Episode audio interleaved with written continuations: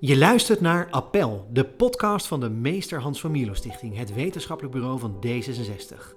Een podcast waarin we op zoek gaan naar vernieuwende sociaal-liberale ideeën en oplossingen voor de politieke en maatschappelijke vraagstukken van deze tijd. Mijn naam is Daniel Schut. Ja, ik, ik, ik zie juist ook misschien weer een gelijkheidsprobleem als we één besluit voor het hele land zouden willen opleggen, wat verschillende gemeenschappen dus verschillend raakt. Want in Amsterdam vinden ze het, het niet erg om, uh, ik, ik zeg maar wat hoor, maar in Amsterdam vinden ze het misschien minder erg om vuurwerk op te geven dan in Friesland. En dan is juist dus wat jij rechtsgelijkheid noemt, zou ze ongelijk, um, uh, zou ze zou ongelijke impact hebben op die groepen, omdat de ene groep het veel erger vindt dan die andere. Op 16 maart 2022 mogen we weer naar de stembus en deze keer voor de gemeenteraadsverkiezingen. Verkiezingen die doorgaans wat minder ideologisch geladen lijken. Want ja, de lokale politiek moet er toch vooral voor zorgen dat de straatverlichting doet, dat die stoeptegels worden gemaakt en dat het allemaal goed doorloopt in de binnenstad. Of, of is er toch een rol weggelegd voor ideologie in deze op het eerste gezicht zo pragmatische politiek? Die vraag onderzoekt de Van Mierlo Stichting in een verkiezingsspecial die ze deze maand publiceert. En die samen met de Democraat, het ledenblad van D66, bij alle 30.000 leden van D66 op de mat valt. Deze special staat boordevol interviews, essays en columns over de vraag welke rol het sociaal-liberale gedachtegoed speelt in de lokale politiek en hoe dit vorm kan krijgen. Onze twee gasten van vandaag hebben beide een bijdrage geleverd aan deze verkiezingsspecial. Josette Dame is politiek filosoof aan het Instituut Politieke Wetenschap van de Universiteit Leiden. Daar doet ze promotieonderzoek naar de ethiek van zekerheid. Welkom Josette. Goed dat je er bent. Dankjewel. Ja, en Dirk-Jan, uh, Dirk-Jan van Vliet, die is onze liaison lokale politiek en vereniging bij de Familo Stichting. Welkom, leuk dat je er bent. Ja, dank. Heel goed. hey, en uh, ja, Josette, laten we maar met jou gaan beginnen. Um, toen jij het verzoek kreeg om bij te dragen aan deze special, dacht je toen niet, wat moet ik nou als politiek filosoof in een krant over stoeptegelpolitiek? nee, dat dacht ik totaal niet. Nee. Wat dacht je dan? Um, ik dacht wat goed dat uh, D66 uh, uh, hier een krantje over maakt. En wat goed juist dat ze politieke filosofen vragen. Um, omdat die zich bezighouden met de, de grotere vragen. Wat betekent het allemaal? Waar moeten we naartoe?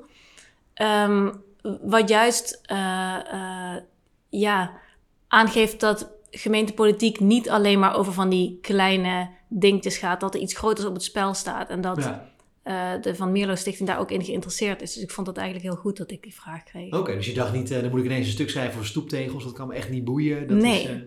nee. Oké, ja, oké. We gaan straks van alles nog wat ga ik aan je vragen over wat er precies in je stuk staat en hoe dat dan precies werkt. Hè? Die, die kleine politiek in een groot kader zetten. eerst nog even, Dirk-Jan. Ja. Als liaison lokale politiek heb je contact, heel veel contact met raadsleden en wethouders van D66. Um, slagen die lokale politici er wel in om, om die lokale politiek te vertalen naar dat grotere sociaal-liberale politiek-filosofische kader? Nou, kijk, ik weet, ik weet niet of, of, of, of, dat ten eerste een eis is dat je moet zeggen dat je, geslaagd moet, dat je pas geslaagd bent als je het volledig kan vertalen naar een politiek-filosofisch kader. Ja. Het gaat er meer om, denk ik, dat je, uh, en, en daar probeer ik raadsleden mee te helpen, want ik verwacht van niemand dat ze ook meteen uh, systematisch filosofen zijn. Uh, maar het helpt, kan denk ik wel heel er, hen heel erg helpen, en dat, dat, daar staan ze ook heel erg voor open om met hen na te denken over hè, waarom vind je nou wat je vindt. En ja. uh, ik vind wel dat er ergens uh, geld moet besteed worden aan een theater, maar waarom vind je dat? En als het ten koste gaat van geld voor iets anders, waarom vind je dat dan? En daarmee helpen dat kan denk ik uh, heel erg maar, zijn. Maar waar zit de worsteling dan in? Want ik kan me zo voorstellen, als je dat besluit hebt, dan moet meer ja. geld naar een theater. Dat, dat ja. vindt toch iedereen goed? Dat, dat is ja, maar dan, precies. Maar dan, zijn, nou ja, als iedereen het goed vindt, als iedereen in de raad er voltallig mee eens is, maar dat kan ik bijna niet voorstellen. Omdat het altijd ten koste gaat van iets anders natuurlijk. Je kan dat geld maar één keer uitgeven. Dus dat betekent dat je misschien geen uh, sportvelden kan uh, ontwikkelen of uh, ergens speeltuinen kan neerzetten. Ga zo doen. Ja, precies. Ja, precies. Dus, maar dan heb je dus al een hele mooie praktische toepassing heb je voor ogen van wat sociaal-liberaal gedachtegoed zou kunnen zijn op lokaal niveau.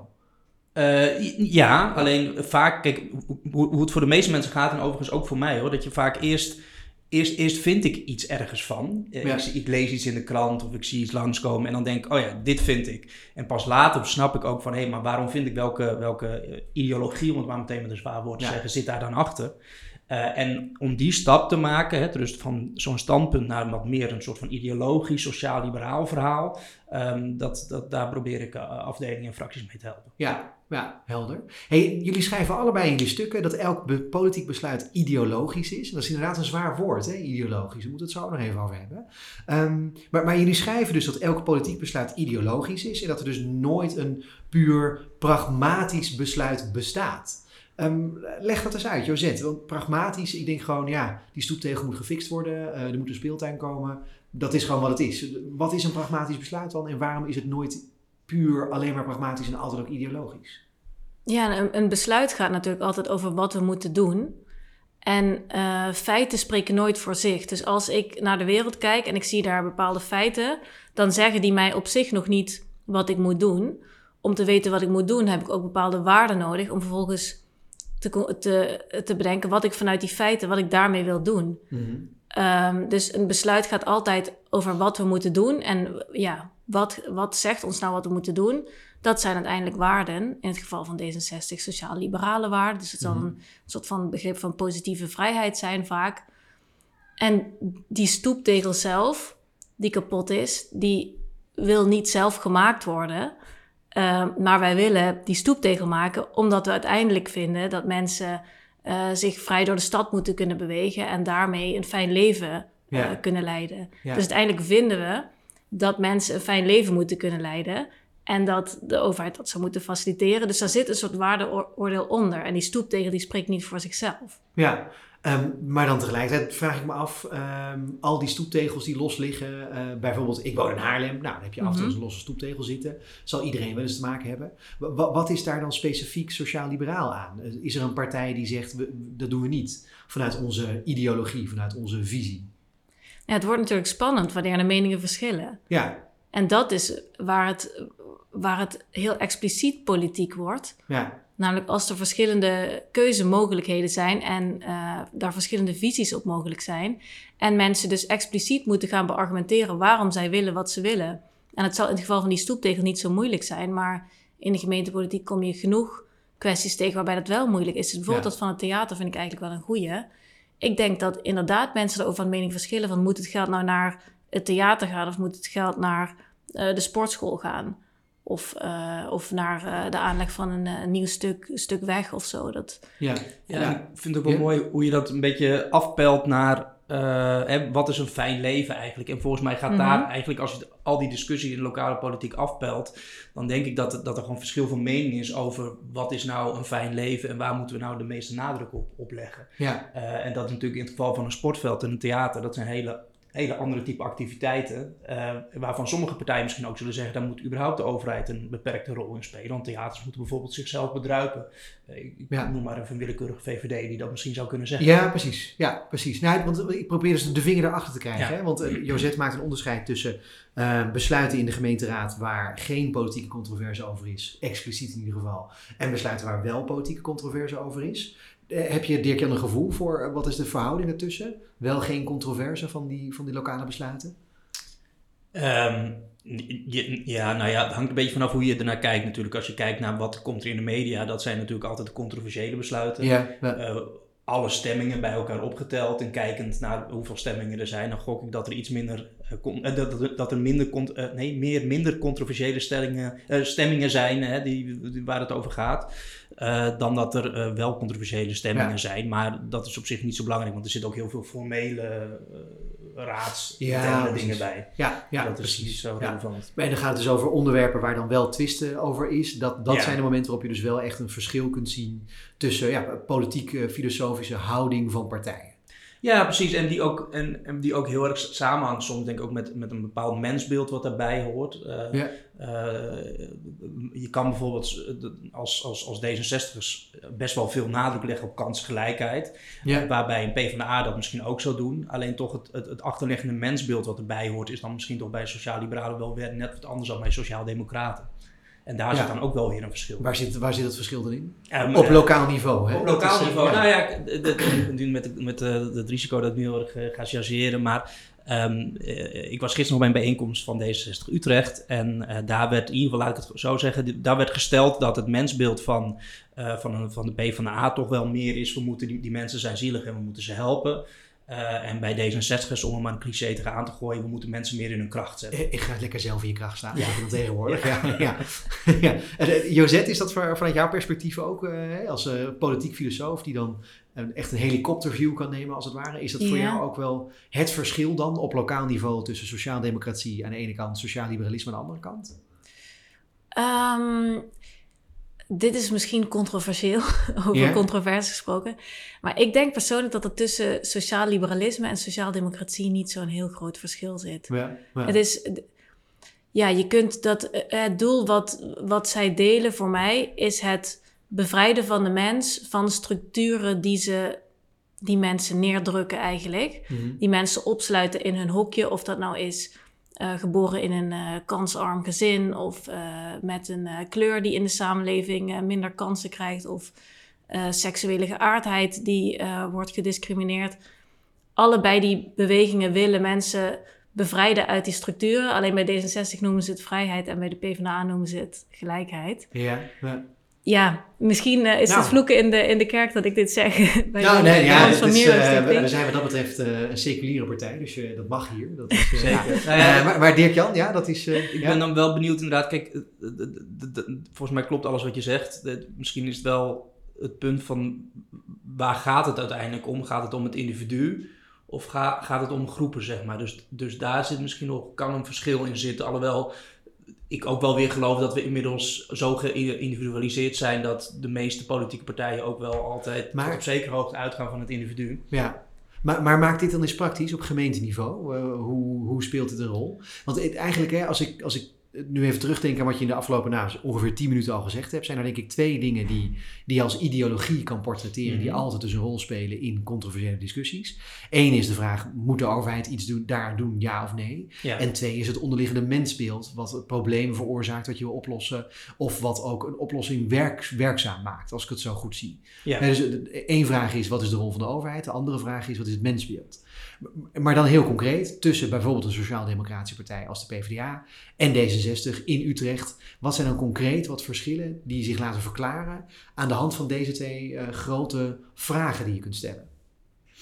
Een hele Eh, lange vraag, dus ja. Ja, dus ehm, ik moet, moet er ook even over nadenken. Dus eh, ik ga hem gewoon even herhalen dan ook. Ja, ja. Je- dus je vraagt naar een, eigenlijk een concreet voorbeeld van Ja. waarin die twee clashes van ideologieën uit zou blijven. Aanleggen van een parkeergarage eh, Ja. aan de rand van de stad. Ehm, ik heb geen idee of er in Utrecht een milieuzone is nu. Eh, Ja, maar zeker, het, zeker. Maar dat, het- dat, dat is iedereen geloof ik wel voorstander van. Eh, Ja. Moet ik even nadenken. Het lastige is dat het PvdA heel erg klein is in Utrecht. Dus daar krijg je niet zo heel veel van mee. Oké, ja. dus dat. GroenLinks is dan weer de hele grote. Dus dat, daar zitten dan Ja, ja, wel... dat is ook interessant. En dan kan je bijvoorbeeld gaan kijken van, hé, eh, ik denk wel dat D66 en GroenLinks eh, bijvoorbeeld wel vaak wel weer andere uitgangspunten hebben als het bijvoorbeeld gaat om, om eh, duurzaamheid. Waarbij eh, bij bepaalde eh, hè, bij nieuwbouwprojecten eh, GroenLinks eh, veel meer windmolens wil zetten en D66 toch ook nog wel wat huizen wil neerzetten. Ja. Eh, eh, dus daar, daar zit bijvoorbeeld een verschil in. Ja, oké. dus een concreet voorbeeld. Ja, Ja. Josette, ja?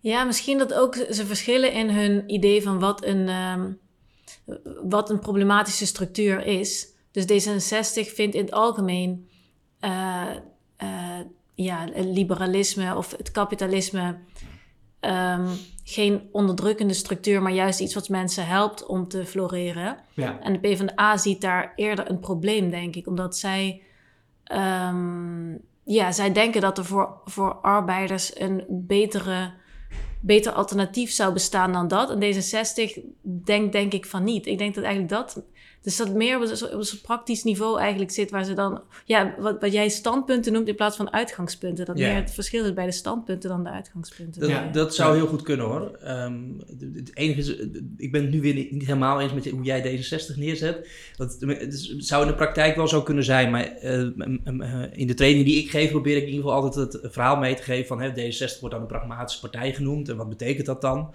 Ehm, en dan eh, zeg ik altijd zoiets als kijk, het pragmatisme zit er bij D66 in dat we niet een standaard voorkeur of afkeur hebben voor hoe Ja, ga je dingen organiseren. Is het de markt die dit moet doen? Is het de overheid die het moet doen? Zijn het mensen onderling die het moeten doen? Maar we kijken gewoon datgene wat het beste werkt, wat het beste aan de uitgangspunten voldoet. Ehm, en volgens mij verklaart het ook wel de, de, de, de, de, eh, de, de, de, de schommelingen die D66 maakt in zo'n kieskompas. Eh Ja, verhouden ja. dat de ene keer staan we aan de linkerkant van het midden en de andere keer staan we aan de rechterkant van het midden. eh, als je naar de afgelopen 15, eh, 20 jaar kijkt. Ja, ja. Josette, ja, reactie? Eh, Ja, dat zou wel kunnen hoor. Ik geloof dat gelijk dat, dat bij D66 er geen dogmatisme zit van of de markt of de staat is, iets is, moet doen. Is pragmatisme dan het omgekeerde van dogmatisme? Wat, wat is pragmatisme eigenlijk dan? Ja, pragmatisme zie ik zelf als eh, gewoon doelgerichtheid eigenlijk. En dat je dan, ehm, ja, je, je focust je op het doel en wat voor middelen je daarvoor gebruikt, daar ben je flexibel in. Maar- dat zie ik als. Maar, eh, maar, maar dan wil ik... Ah, oké. maar de- want als dan, vraag ik even aan Dirk-Jan, als dan D66 een pragmatische partij is... Dat is toch eigenlijk een heel raar onderscheid. Want eh, elke andere partij heeft natuurlijk ook, die heeft een doel. En die Ja. is dan neutraal ten opzichte van de middelen die ze kiezen. Ja. Alleen ze verschillen met die doelen. Dus hoe kan dan D66 pragmatisch zijn eh, als het gaat Ja. over de middelen en niet over de doelen? Nou ja, de vraag is inderdaad, als je het echt helemaal filosofisch gaat afpellen, of je dan inderdaad nog wel de stelling zou kunnen maken dat D66 wel een pragmatische partij is en andere niet. Want Ja. uiteindelijk is elke politieke partij eh, intrinsiek pragmatisch, want Ja. je kan niet politiek bedrijven zonder pragmatisch te zijn. Ehm, maar ik denk wel dat het is eh, eh, de, de, de, hoe zeg je dat, de standaard voorkeur van een sociaal-democraat zal toch denk ik wat eerder geneigd zijn naar de over iets, overheid iets laten oplossen dan in ieder geval een VVD'er. Ja. Laten we het zo zeggen. En een VVD gelooft meer, en misschien dogmatisch, dat zouden wij dogmatisch noemen in, in de, de helende werking van de, macht, eh, van Ja. de markt. Ja, ja, ja, oké. Ja, oké. Dus dan, dan zeg je dus andere partijen zijn misschien wat, toch wel wat dogmatischer in de, de koppeling tussen doelen en middelen en ook in de middelenkeuze. Ja, alhoewel niemand van zichzelf natuurlijk zou zeggen dat, dat, dat ze dogmatisch zijn, want dogmatisch heeft natuurlijk wel een negatieve bijklank. Ja, ja, maar toch merk je het wel op het Ja. moment dat je bij een PvdA-congres roept marktwerking in de zorg, dan begint iedereen te niezen. Ja. Eh, zeg je dat bij de VVD, dan begint iedereen te juichen. Dat is Ja, een beetje... bij wijze van ja, spreken. Vat het nu even een beetje samen inderdaad. En D66 zeggen dus, hmm, Maar laten we er nog eens over nadenken. Ja, precies. Ja, dat is, die, die, die zijn Ja. genuanceerd inderdaad. Dat is, eh, dat is dan het idee. Hey, je definieert nu dus pragmatisme heel erg als een soort ehm, niet-dogmatisme, het tegenovergestelde van dogmatisme als het gaat over middelen. Ehm, heb je ook een vorm van, do- ik dacht dat er is ook een andere vorm van pragmatisme. Eh, dat is dan namelijk gaat meer over de doelen ook. Dat je dus wat minder dogmatisch van de, eh, over de doelen en de idealen nadenkt. Ehm, i- ja, de vraag, mijn vraag is dan wel, wat bedoel je daar dan precies mee? Want Nou ja, eh, de- het ideaal is dus datgene wat je wil bereiken. Hè? Dus Ja. iets wat je van, nou, op deze manier wordt het beter als we dit en dit en dit gaan doen. Ja, Ehm, eh, ehm, dus je bent altijd bezig met doelen stellen die je gaan Ja. helpen bij dat ideaal Ja. verwezenlijken. Ja, op, op het laatste congres dat ik was, de fysiek aanwezig was, dat was dus voor de hele coronapandemie, sprak ik een, eh, iemand die was lid geworden van D66. Omdat hij eh, het Amerikaans pragmatisme als stroming, dat hij Oh daar... En dat gaat dus inderdaad over een kennistheoretische houding Dat ten opzichte van, van je doelen en je idealen. Dan heb je het over Dewey, over Rorty. En dat hoorde hij in het woord pragmatisme, wat Van Milo destijds gebruikte. Hij was in dit geval toevallig. Maar ik, dat is toch een soort non-dogmatisme over doelen. Ik kijk naar Josette. Ja, Ehm, ja, dogmatisme. Ja, ik, ik denk dat dogmatisme zowel in doelen als in middelen kan zitten. Dus Ja. het kan inderdaad gaan van dogmatisme, kan, eh, een, ja, het kan een dogmatische voorkeur voor de markt of voor de staat zijn. Ehm, maar het kan ook een dogmatische keuze altijd voor vrijheid boven gelijkheid zijn of andersom. Ja, de- de- Dirk-Jan, de- kom eens met een concreet voorbeeld dan nog over ehm, andere vormen van, eh, van het pragmatisme wat we als D66 hebben. Ehm, ja, nou ja, kijk, het- het- het- het- het D66, van- de vraag is ook een beetje van hè, dat, dat, dat pragmatisme van D66, waar Van Milo eigenlijk eh, D66 groot mee heeft Ja, gemaakt, of ja. daar een link is met het meer filosofisch pragmatisme, wat veel meer inderdaad eigenlijk gaat over, uh, dat is meer zeg maar, kentheoretisch. Dus Ja. over, over de vraag van hoe kunnen we kennis vergaren. Precies. Ja. Ehm, ehm, als we een theorie hebben die eh, iets beschrijft, eh, correspondeert dan die theorie met de werkelijkheid? Of is het gewoon simpelweg datgene, die theorie die het beste werkt, Ja. die gebruiken we en dat is dus wat waar is? Dus dat is meer de filosofisch pragmatisme. Ehm, en daar zit, daar zit zeker wel een soort van gevoelsmatige link met dat pragmatisme van, van Milo, omdat hij ook wel eh, in een tijd natuurlijk geboren is, maar dat is meer historisch. Ehm, in de jaren zestig, waarin precies inderdaad afscheid werd genomen van de grote ideologen, eh, ideologieën. Ja. Eh, en eh, eh, werd getwijfeld aan, eh, bestaat er wel zoiets als waarheid? Maar ehm, tegelijkertijd zijn er denk ik wel twee verschillende dingen. Ja, oké, to- Ja, toch wel. ja. Toch wel. Dat is, eh, ja. Ehm, Josette, in je stuk schrijf je ook dat princip- principieel zijn misschien wel het meest pragmatisch is. Leg uit, wat bedoel je daarmee? Ja, dat vergt wat eh, toelichting, Ja. denk ik. Ja. Ehm, nou, stel we, we zien dus pragmatisme even voor nu als dat je doelgericht bent en dat je eh, dus flexibel bent, bent wat betreft de middelen die we daarvoor inzetten. Ja. Ehm, dat lijkt op de korte termijn vaak een goed idee om dan dat doel te bereiken. Dus eh, we, we kunnen bijvoorbeeld, ja, we- ik, noem dan in mijn stukje het voorbeeld van, eh, van vaccinatiedrang of Mhm. vaccinatiedwang, wat op de korte termijn ehm, een handig middel zou kunnen lijken om, op, om dus te bereiken dat mensen eh, zo gezond mogelijk zijn. En dan ben je dus pragmatisch wat betreft het, het middel. En je, je, stelt dat, eh, tot, tot, je stelt het in dienst van het doel om mensen zo gezond mogelijk te maken. Ehm, maar als je al te pragmatisch bent wat betreft het middel, dan kun je ook weer tegen principes ingaan die op termijn weer de doelen ondergraven. Mhm. Ja. Dus we hebben bijvoorbeeld een principe van je bent baas over je eigen lichaam, je eh, ondergaat geen medische handelingen tegen je eigen zin. Ehm, en als we nu zeggen, ja, dat, dat komt ons nu even niet zo goed uit, we zetten dat principe even in de ijskast, Ehm, dan kan het op termijn toe leiden dat, we dat, dat het principe zo erg verwatert dat de staat ehm, het normaal gaat vinden om beslissingen te vellen over wat burgers over met, met hun lichaam zouden moeten doen. En dan ondergraven we uiteindelijk het doel van, eh, van de vrijheid van mensen. Maar het kan zelfs ook weer ten koste gaan van de gezondheid van mensen. Want het kan ook maar gebeuren dat er dan eh, een, een overheid komt die een keer een verkeerde beslissing maakt over wat mensen met hun lichaam zouden moeten doen.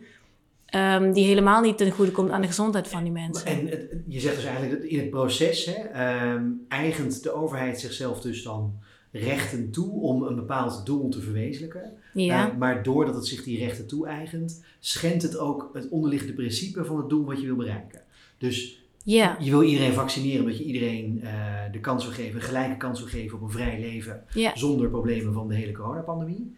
Ehm, en je wil dat mensen elkaar beschermen en dat iedereen dus gezond door het leven gaat. Maar door dus drang, eh, of misschien in andere landen, in andere varianten zelfs dwang op te leggen, ben je dat principe van vrijheid, wat je daar misschien ergens in de verte op het oog hebt, ben je daarmee tegelijk in de uitvoering ook weer aan het schenden.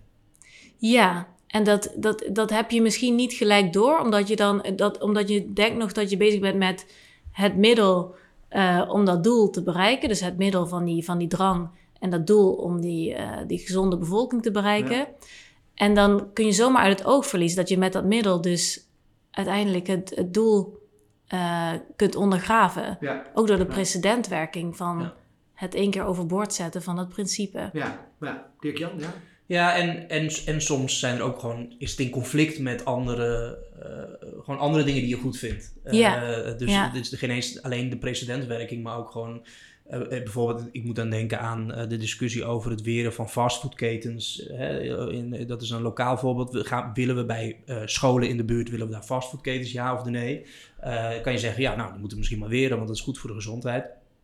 Ehm, maar tegelijkertijd grijp je daarmee best wel heftig in op de individuele eh, ondernemer die gewoon zijn, zijn eigen toko daar wil runnen.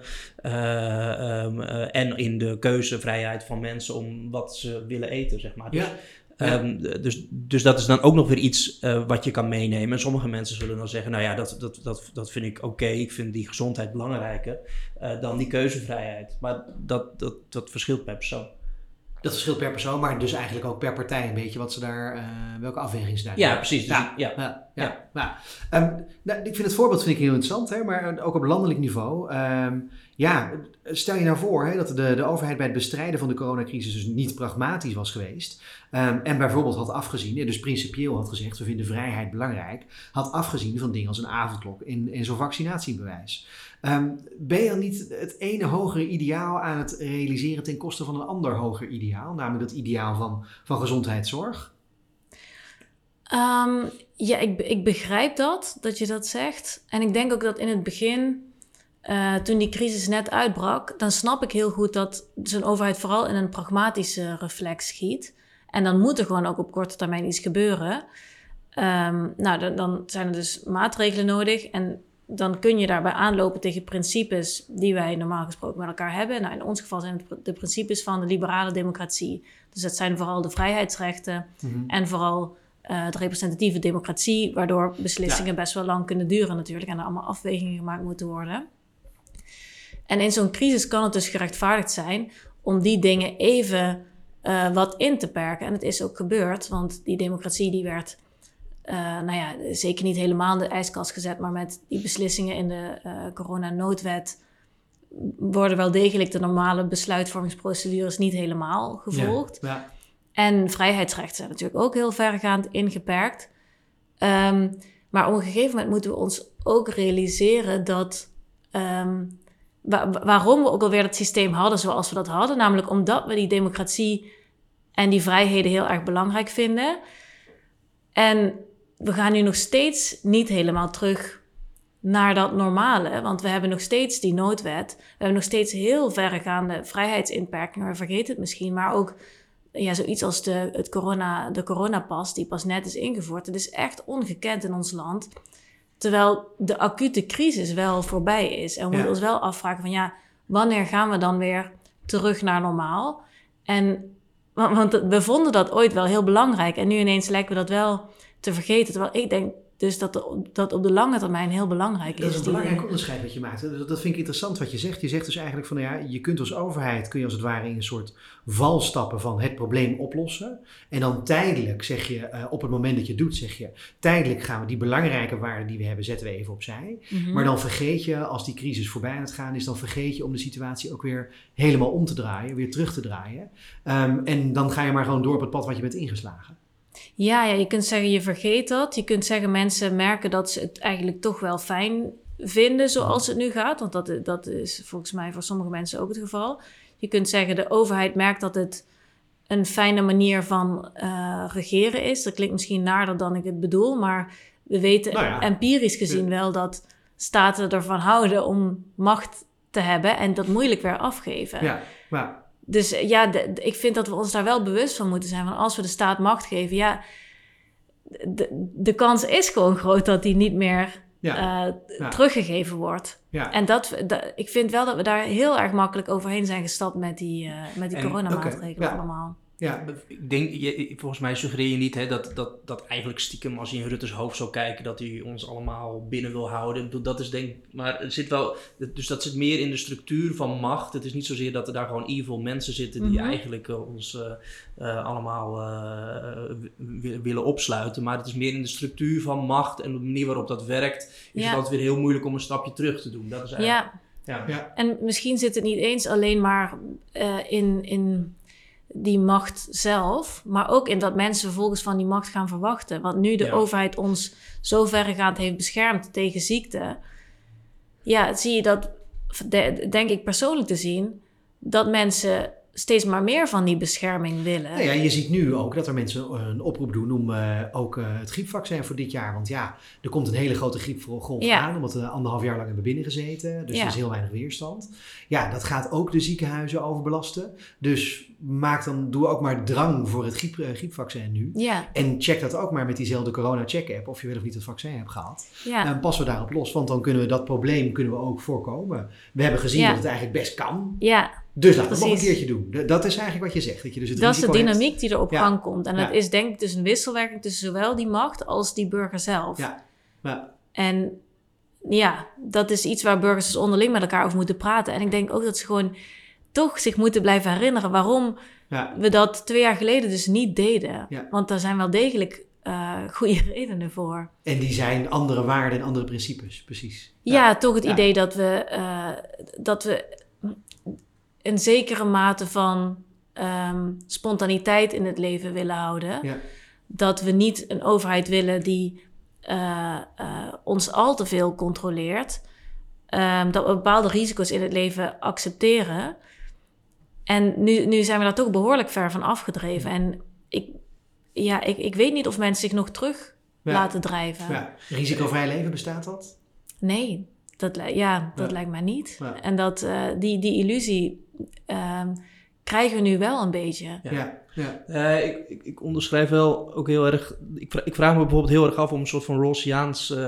wie? Rawls- Rawlsiaans, de filosoof John Rawls, eh sluier van onwetendheid-achtige argumenten geven. Waarbij je kan je afvragen, moet je je voorstellen dat je vier jaar geleden mensen had gevraagd eh, van oké, dit is de situatie. En dan noem je de, de statistieken gewoon van corona Ja. op. Hè? Dus Ja. eh, zoveel ziekenhuizen, mensen dood, et cetera. Maar ook eh, de andere kant, dus als we dingen sluiten, wat het doet met de psychische zorg. Nou, gewoon het hele, het hele verhaal eigenlijk. Of je dan, als je dan mensen zou vragen, oké, welke maatregelen zijn eh, oké en wanneer gaat het te ver? Dan, mm, ik zou denk ik zeggen dat mensen dan hadden gezegd dat wat we nu gedaan hebben te veel te ver is gegaan. Maar Ja, dat, ik denk dat zelf ook. Maar wat als je het- ze nu zou vragen? Dat Ja, dat vraag ik me wel echt af. Want ik, heb, ik, ben, ik vind het zelf wel fascinerend en ook wel een beetje eng om te zien hoe snel mensen hun denken dus verandert. Ja. Maar ik vind het heel interessant, hier moeten we eigenlijk mee door. Maar tegelijkertijd, Ja. het thema is de lokale politiek. Dus, eh, Maar wat, jij dus schetst eigenlijk, Josette, je zegt eigenlijk van, nou ja, eh, het is dus interessant om te zien dat overheden en politici, en Dirk-Jan, jij vult dan aan, dat is niet omdat politici kwade wil hebben, maar dat is hoe het Mhm. proces, de dynamiek, hoe dat ontstaat. In ieder geval op landelijk niveau, dus als het ware met middelen kunnen weglopen. En ja, een oud-Hollandse uitdrukking, het kind met het badwater kunnen weggooien eigenlijk. Dat is een beetje wat het is. Ehm, dat heb je dus nu gezien met dat we nu nog steeds doorgaan met die coronapas. Dat is toch best wel het afpakken van een vrijheid die we eigenlijk best ook wel heel hoog achten. Mhm. En anno nu, hè, de anderhalf jaar lang in die coronapandemie gezeten hebben, kun je echt wel afvragen, is dat echt niet een te grote vrijheidsschending? Eh, alleen maar voor Mhm. wat je dan nog zou kunnen redden qua, qua levens misschien. Ehm, maar dan is de vraag dus, lokale politiek, eh, Dirk-Jan, die noemt het voorbeeld inderdaad van, eh, van een McDonald's of zo, bijvoorbeeld, Ja. een fastfood restaurant, vlakbij een school openen. Nou, ja, dan ga je dus als overheid misschien ook te ver, dan, dan pak je te veel vrijheden af als je dat doet. Zijn er nog meer van dit soort voorbeelden? Ehm, ik moet wel bijzeggen dat er best wel wat D66'ers zouden zijn die gewoon voor dit soort maatregelen zijn. Ja. Ehm, Maar dat hoort bij hoe jij D66 definieert, namelijk we zijn altijd neutraal ten opzichte van alle middelen. Dus, ja, nee, dus in die ja. zin maakt het ook niet zoveel uit. Dus Nee, ja. en dan gaat het meer om de analyse van... oké, je hebt dus enerzijds keuzevrijheid versus eh, gezondheid. Waar leg je Ja. de nadruk op? Dus dat, dat, dat is oké. Ja, ehm, eh, überhaupt in de hele eh, preventiehoek zit natuurlijk... zit wel heel veel, omdat het daar... bijvoorbeeld als je wat wil doen tegen mobiele obesitas, hè, dus dat je Ja. echt ziekelijk obesitas hebt en daar waarschijnlijk ook heel veel andere klachten door krijgt. Ehm, ehm, daar zijn heel veel eh, eh, dingen gaan eromheen. Hoe, hoe moet je bijvoorbeeld de, de schoollunch, moet, dat een warme, moet het eigenlijk niet een warme maaltijd worden? Ja. Want eh, dan krijg je meer groente binnen. Ehm, dus hoe ver ga je daarin als, als, als overheid? Ja, ja, maar dat is natuurlijk de schoollunch verplicht stellen. Dat heeft, is het iets Nee, wat warme de gemeente, schoollunch. Is dat iets wat de gemeente kan doen? Of Nee, maar de gemeente Ja, heeft natuurlijk wel weer een, een, een, een soort van... eh, die kan wel met schooldirecteuren gaan praten, zeg Ja, maar. Dus dat, ja. dat is het. Ja, oké, zo. Ja, dat is, eh, ja. Ik hoor vaak ook op eh, lokale politiek nu dat eh, veel partijen, waar- waaronder ook D66, zich zorgen maken over de woningnood. Ja. En, en dan bijvoorbeeld dat er allemaal voorstellen in verkiezingsprogramma's verschijnen. ehm, dat we vooral wel woningen moeten bouwen voor. eh, het zijn altijd dezelfde drie, is het een beetje. hè, De, de onderwijzer, de politieagent en de verpleger. Ja. Ehm, maar dat we dus andere mensen uit andere gemeentes die niet onderwijzer, verpleger of politieagent zijn, die zouden moeten weren. Ja. Is dat niet ook een voorbeeld van, van lokale politiek? En Zeker, nee, dus- overboord gooien? Dus dat is, eh, dat, dat is zeker, dat zou een taak van de lokale politiek kunnen zijn. En dit is ook wel precies in, volgens mij een splijtswam binnen D66-fracties. Van moeten we eh, inderdaad voorrang geven bij een, eh, een huurwoning of een koopwoning ten opzichte van een leraar, ten opzichte van een, een, een andere kant de loodgieter Ja. dus niet. Ehm, waarbij het idee erachter is natuurlijk, hè, de leraar die heeft een, een, een Eigenlijk zeg je daarmee, de, de leraarsfunctie is belangrijker. Dus daarom geven we die voorrang. Ja. Ehm, ik ben wel benieuwd hoe jij er ook vanuit uh, Ja, ik- politiek-filosofische hoek naar kijkt. Ik hoor, ik hoor het voor het eerst, het voorstel. Maar ik, ik denk dan persoonlijk wel gelijk van... Oeh, dat vind ik alweer... Dan voel ik alweer een spanning wat betreft gewoon het principe van gelijkheid. Ja, Dat iedereen een gelijke kans zou moeten eh, maken op zo'n woning. Ehm, en dat de overheid dan gaat zeggen... Ja, jij wordt beloond omdat jij iets doet wat wij eh, extra goed vinden... En jij krijgt wat minder kans omdat jij iets doet wat wij minder belangrijk vinden. Dat vind ik dan al, vind ik alweer Maar, problematisch. maar maakt die casus dan harder? Want je, je zegt nu, ik twijfel eraan of het niet dat principe van, van gelijkheid schendt. ja. Ehm, maar maak het eens wat harder. Wat is het probleem? Een gemeente kan toch gewoon zeggen, ja, we hebben gewoon behoefte aan onderwijzers. We hebben behoefte aan politieagenten en verplegers, verpleegsters. Ehm, als je ja. de genderde term wil gebruiken. Dus ja, eh, inderdaad, ik heb geen loodgieters nodig. Of nog erger, werklozen uit andere gemeentes. Gadverdarrie. Ja, maar dan is dus het, het, het doel van we hebben die mensen, we hebben die mensen nodig. Dus we, we, hebben, we moeten tekorten aanvullen van, wat betreft bepaalde beroepsgroepen. Ehm, i- in het, het nastreven van dat doel gaan we dus het principe van gelijkheid ondergraven. Ja, ja. Ehm, wat uiteindelijk zorgt voor dat mensen in de verschillende groepen in de samenleving niet meer gelijkwaardig aan elkaar zijn. Want dan worden dus de, de werklozen die we niet willen hebben, ja. die krijgen dan een soort minderwaardige status. Dus je moet op de lange ik termijn speel weer denken even van... advocaat van duivel. Ja, dat, dat begrijp ik. Ehm, nou ja, dat is natuurlijk allereerst heel erg voor die mensen zelf. Voor die, die werklozen die we dan niet willen hebben, die, Ja. eh, die dan een de minderwaardige in mij zegt, status... dan had je eh, maar niet werkloos moeten worden. Ja, dat, ja, dat, eh, dat is natuurlijk heel eh, ethisch problematisch als Ja. je dat zou zeggen. Want het is niet alsof ik mensen... Ik weet niet of een VVD dit echt zou zeggen hoor. Eh, Dirk-Jan, wat... eh, nou, dat, dat, ja je weet het, je, kom- je, je komt altijd wel wat gekken tegen hier en daar, maar ja. Ja, ja, dat is. eh, maar, maar, maar hoe los jij dat probleem dan op? Want ja, jij, Josette zegt heel helder van dat is Ja. toch wel. Nou, het, het, het enige wat ik nog. Ik, ik heb hier niet direct de oplossing voor. Want ook niet. Kijk, het is niet zo dat het, het sociaal-liberale gedachtegoed een soort van automatisch waar je een muntje in gooit en dat je dan een standpunt hebt. En Ja. dat je dan automatisch weet als je het sociaal-liberalisme begrijpt.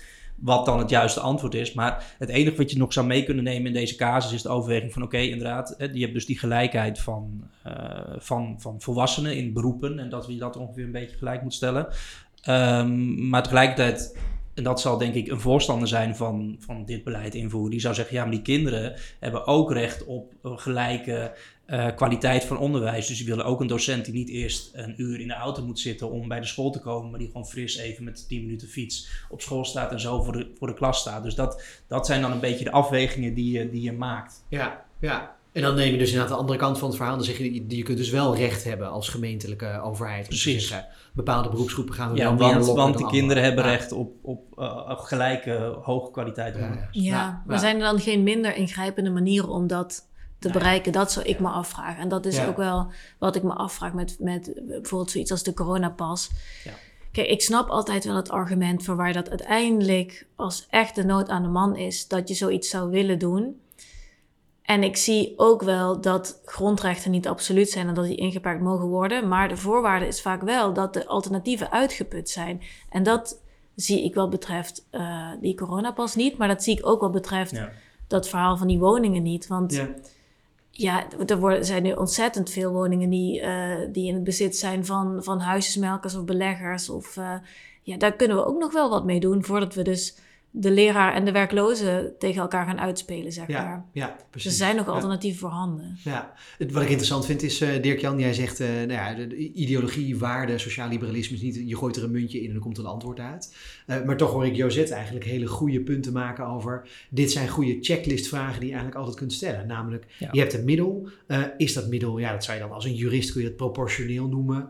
Eh, maar dan zou je inderdaad kunnen zeggen van, zijn alle andere middelen, want dit is best heftig, zijn alle andere middelen, zijn die uitgeput? En Mhm. dat moet je eigenlijk eerst aflopen in het politieke debat, voordat je dan bij, bij zo'n best wel zware ingreep komt, die inderdaad heel veroordelend is eh, over hele grote groepen mensen.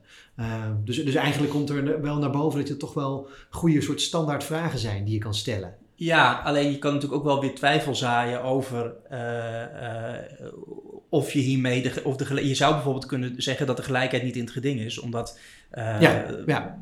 omdat jij vindt dat toewijzing van huizen bijvoorbeeld niets te maken heeft met gelijkheid in de zin eh, van dat mensen dezelfde rechten hebben, bijvoorbeeld. En ja. dat het daar geen inbreuk op maakt. Dus je kan het altijd wel weer verder discussiëren. Ja, Maar dat, dat, ja. eh, ja. En, en dan helpt het dus om eigenlijk, wat Josette aangeeft, en je zegt grondwetten zijn niet, eh, grondrechten zijn niet Ja. Absoluut. Die, Mhm. die kun je eh, ja, aantasten, is alweer gelijk zo'n zo'n geladen woord. Ja, inperken heet het dan. Inperken, inderdaad. Ja, gewoon een beter woord inderdaad. Maar alleen onder voorwaarden. En dan is het helder Ja. om die voorwaarden goed op het netvlies te hebben inderdaad.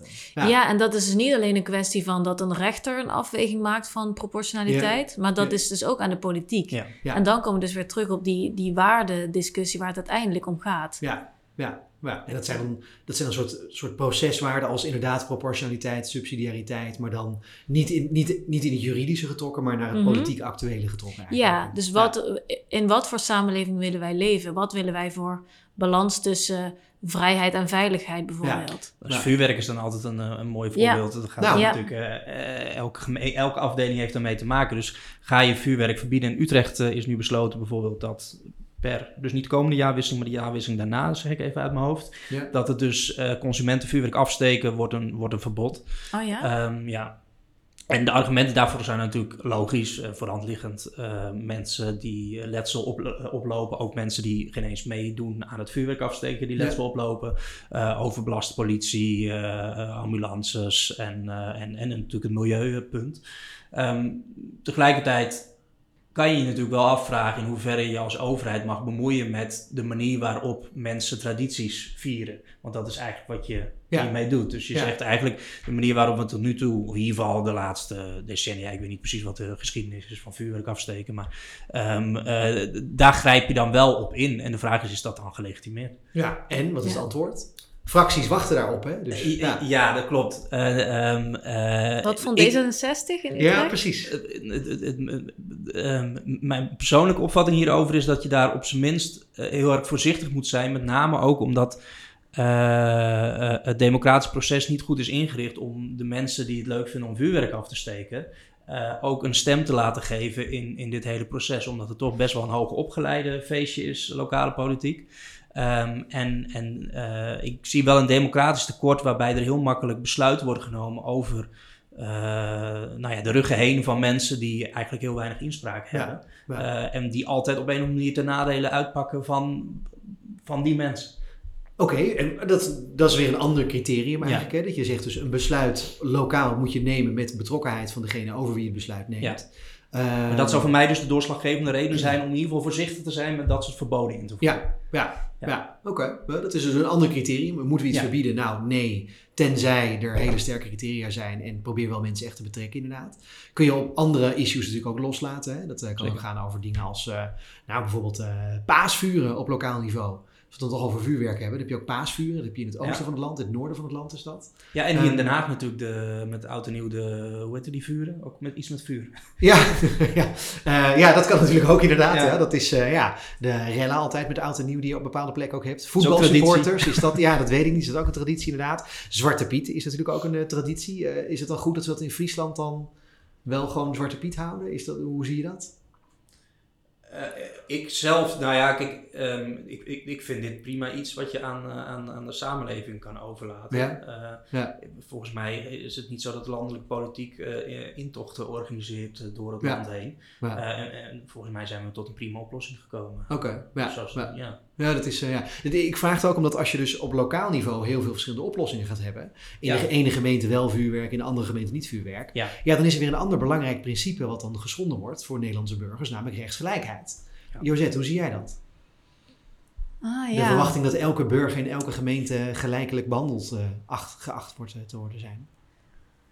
Ja, nou, ik, ik moet zeggen, ik heb juist ook wel sympathie voor het standpunt dat, dat gemeenschappen dus van elkaar verschillen en ook verschillende afwegingen kunnen maken. Ja, Dus wat, wat eh Friesen belangrijk vinden, kan weer net anders zijn dan wat eh, Amsterdammers belangrijk vinden. ja. Maar, En juist om. Ja, het, het- ik, ik, ik zie juist ook misschien weer een gelijkheidsprobleem als we één besluit voor het hele land zouden willen opleggen, wat verschillende gemeenschappen dus verschillend raakt. Want in. Amsterdam vinden ze het, het niet erg om, eh, ik, ik zeg maar wat hoor, maar in Amsterdam vinden ze het misschien minder erg om vuurwerk op te geven dan in Friesland.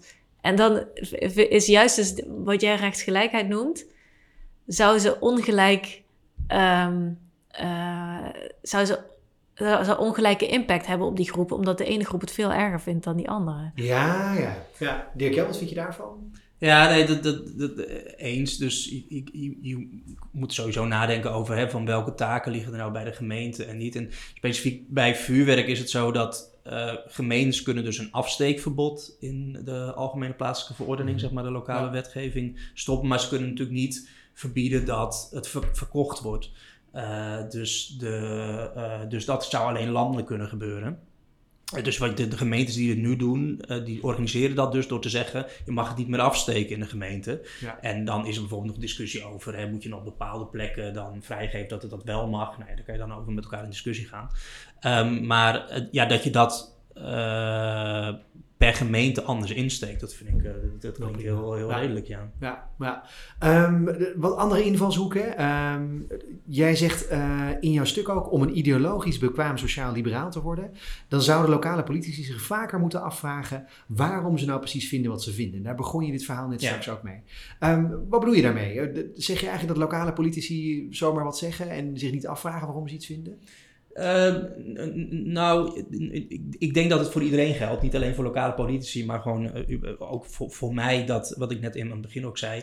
Vaak vind ik ergens eerst iets van voordat ik begrijp waarom ik daar iets van vind. Ja, Eh, waarom ik dan ook dat specifieke standpunt heb. Ehm, ehm, en dat wisselt hè. de ene keer, maar dat, bijvoorbeeld bij vuurwerk heb ik er wat langer over na moeten denken tot ik tot mijn eigen standpunt kwam, eh, voordat ik dat echt door had wat ik nou precies vond.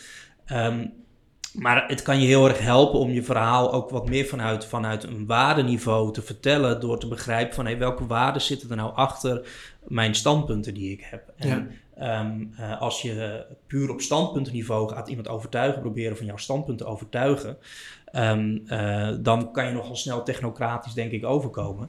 Eh, waarbij als je het vanuit een waardeniveau doet, en dan moet je eerst zelf dus doorhebben van vanuit welke waarde je dat dan doet, dat je Ah. een sterker verhaal hebt. Ja, oké. Hoe doe je dat in de praktijk dan? Ik ben raadslid en er komt Ja. een agenda van het college komt op mij af. Ja, Eh meerjarenplanning, planning en Ja. control, cyclus daar en daar, begrotingsdebat daar en daar. En dan ineens zit ik in de commissie openbare ruimte. ja. En dan? Nee, ja, dus ehm, eh, dit is een vraag die raadsleden heel vaak aan mij stellen: van heb je nog praktische tips? Hoe we Ja. dit? Dan heb ik een training gegeven. Dan vragen ze: heb je nog praktische tips?